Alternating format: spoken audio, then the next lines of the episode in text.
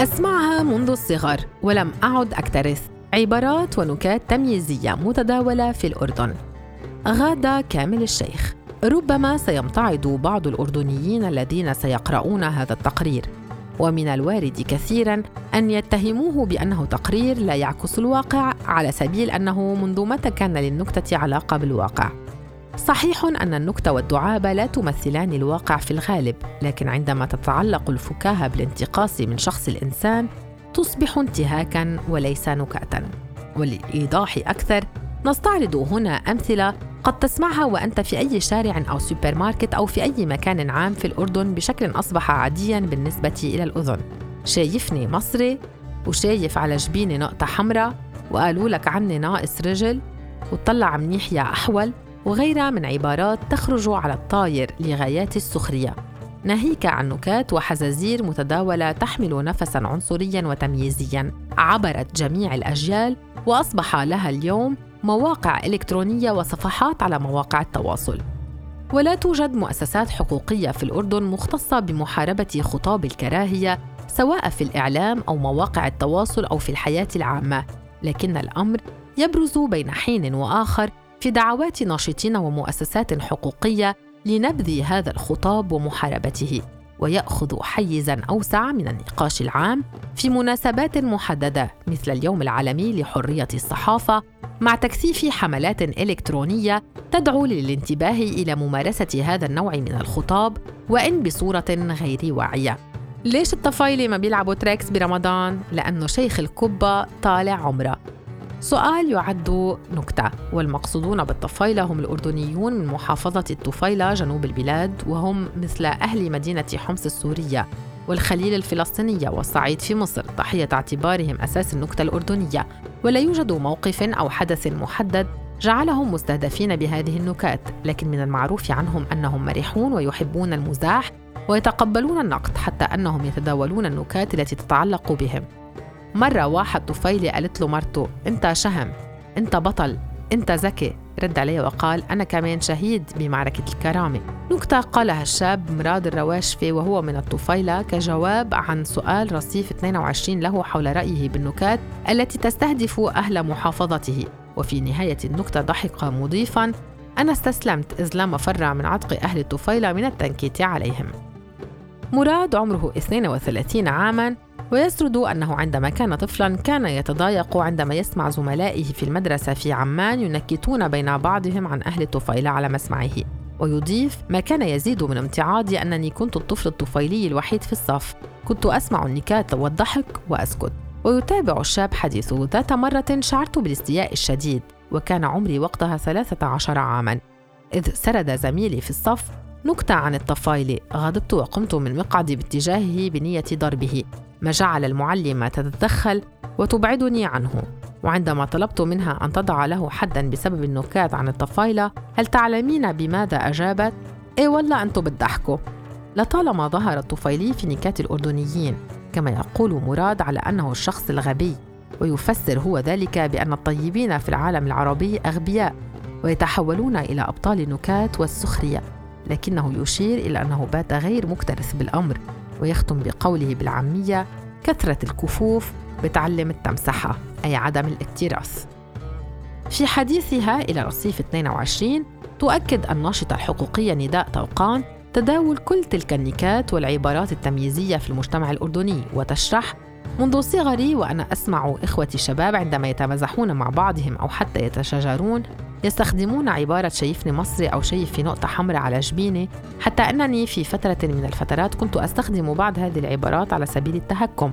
وكأن تكرار الاستماع إلى المفردات سيئة يسهل أن تعلق في الذاكرة تماما مثل الطفل الذي يعتاد على سماع الشتائم. تضيف توقان 28 عاما عندما كبرت وانخرطت أكثر في العمل العام والحقوقي أدركت أننا في مجتمع ينشأ على خطاب الكراهية في منزله. وأن حجة انتشار هذا الخطاب فقط بسبب مواقع التواصل ما هي إلا كذبة. كلنا نشأنا في بيوت تنظر إلى الشخص الأقل على أنه نكتة.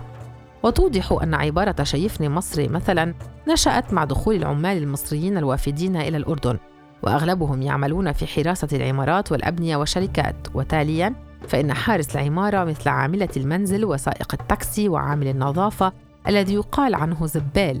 هم بالنسبة إلى الآخرين أشخاص لا حول لهم ولا قوة ولا بأس من السخرية منهم وجعلهم عنوانا للنكات. وتختم نداء التربية قبل التعليم فبيوتنا بحاجة إلى تأهيلها حتى تستطيع أن تربي أجيالا مجردة من الخطابات التمييزية والعنصرية. وأنصح كل من يمارس ذلك النوع من التمييز على سبيل النكات بأن يدرك أن الدنيا دوارة ويتخيل أن ينقلب فيه الحال ويصبح نكتة على ألسنة آخرين. أبو أحمد عامل مصري يعمل في العاصمة عمان. سألناه إذا سبق وصادف عبارات تمييزية بحقه أو بحق العمالة المصرية في الأردن. وبعد تردد طويل وطلب عدم ذكر اسمه الحقيقي قال أحيانا بحس أنه كلمة مصري صارت شتيمة. وأوضح بقالي سبع سنين عايش في الأردن وكل الأردنيين أهل عز وشهامة. بس أحيانا بسمع كلام مش كويس عن المصريين خصوصا من الأولاد الصغار. وبصادف الكلام ده وأنا بجيب حاجات في السوبر ماركت أو وأنا بمشي في الشارع. يا مصري هكذا ينادي بعض الأشخاص الغرباء أبو أحمد ويضيف كل ما أسمع حد بناديني بهذه العبارة أقوله أنا اسمي كذا. أنا عارف أن نيتهم صافية بس لما أسمعها بتضايقني لأني إنسان ولي اسم وكيان. ومن الجدير ذكره أن العمالة المصرية تشكل الجزء الأكبر من العمالة الوافدة في الأردن. تليها السورية بالرغم من عدم مصادقة الأردن على الاتفاقية الدولية لحماية حقوق العمالة المهاجرة وأفراد أسرهم الصادرة في العام 1990 فإن التشريعات ذات العلاقة بأوضاع العمالة المهاجرة تتضمن حماية حقوق العمال المهاجرين مثل قانون العمل الأردني. بسمعها بوداني وبسكت وبقول الله يهديهم يا عمي. قالها عامل النظافة أو كما يحب أردنيون أن يطلقون على هذه المهنة عامل وطن أبو مهدي 59 عاماً. وهو يسرد تجاربه المتكررة في سماع كلمة زبال من بعض المرة ويضيف لرصيف 22 هذا اسمه جهل يا عمي. زمان كنت أزعل لما أسمع شخص بينادي علي بكلمة زبال بس اليوم بطلت أزعل لأنه الشخص اللي بيطلع بفوقية على عامل بينظف شوارع بلده وهو شبعان وراضي فهو شخص جاهل. وقال أبو مهدي وهو يقف على باب سوبر ماركت في شارع سكني انخليت بلية عمي. قاصدا بذلك وجود كثير من الأردنيين الذين يقدرون مهنة عامل النظافة. وفي اليوم يمكن أسمع كلمة زبال مرة واحدة لكن بسمع كلمات طيبة أكثر. نهى كلامه بابتسامة وهو ينظر إلى شاب خرج من السوبر ماركت وقال له يعطيك العافية عمو. روان بركات وهي ناشطة في العمل الحقوقي النسوي والدفاع عن الأشخاص ذوي الإعاقة تحدثت إلى رصيف 22 عن خطاب الكراهية الذي يستهدف النساء وذوي الإعاقة وسردت أمثلة عن ذلك. عندما تصطدمين بشخص قد تسمعين كلمة شن عمات أو عما يعميك أو إذا كان صوتك عاليا قد يقال لك شو مفكرتيني أطرش؟ وبالنسبة إلى العبارات التمييزية بحق المرأة تستعرض روان أمثلة. لا تبكي مثل النسوان أو قيادتك للسيارة مثل قيادة النسوان. عادة أن تلك الأمثلة موجودة في مجتمعنا بكثرة. ومع الوقت لا تبقى مجرد خطاب تمييزي بل تتحول إلى صورة نمطية. بدورها تقول الأخصائية بعلم الاجتماع الدكتورة فادية الإبراهيمي نمارس كل يوم بقصد أو من غير قصد العديد من السلوكيات أو الألفاظ أو حتى المشاعر التي لها علاقة بالكراهية التمييزية تجاه شخص أو مجموعة من الأشخاص بناء على خبرات وتجارب إنسانية سابقة وموروثة في الغالب. وأسباب هذه السلوكيات الاجتماعية راجعة إلى حب الجماعات الإنسانية للتميز والتفرد.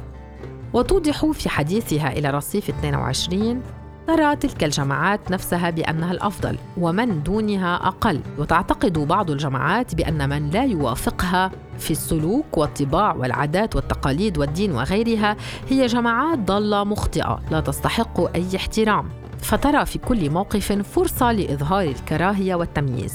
وتكمل الإبراهيمي نحن مجتمعات تحب العيش في الماضي ففي الغالب لا نسامح ولا نغفر خلافات الماضي. وننقل الكراهيه إلى أبنائنا ونعطيهم انطباعا سلبيا مسبقا عن بعض الجماعات والأفراد فنورثهم صورة نمطية مؤذية ومشحونة بالكراهية. كذلك غياب ثقافة قبول الآخر وقبول التنوع داخل المجتمعات سبب من أسباب انتشار الخطاب المبني على الكراهية. وعن ضحايا خطاب الكراهية تبين في ختام حديثها يشعرون بأن كرامتهم الإنسانية مهانة. ويلحق بهم الأذى النفسي ويصبحون حاقدين وناقمين على مجتمعاتهم وقد يقودهم الأمر إلى العزلة المجتمعية. ومع تفاقم هذه الظاهرة أشار القانون الدولي لحقوق الإنسان إلى ضرورة تكاتف الجهود من قبل البلدان والحكومات ومنظمات المجتمع المدني للحد من هذه الظاهرة. ولا ننسى أن التربية الأسرية هي الأساس في غرس حب الآخر واحترامه.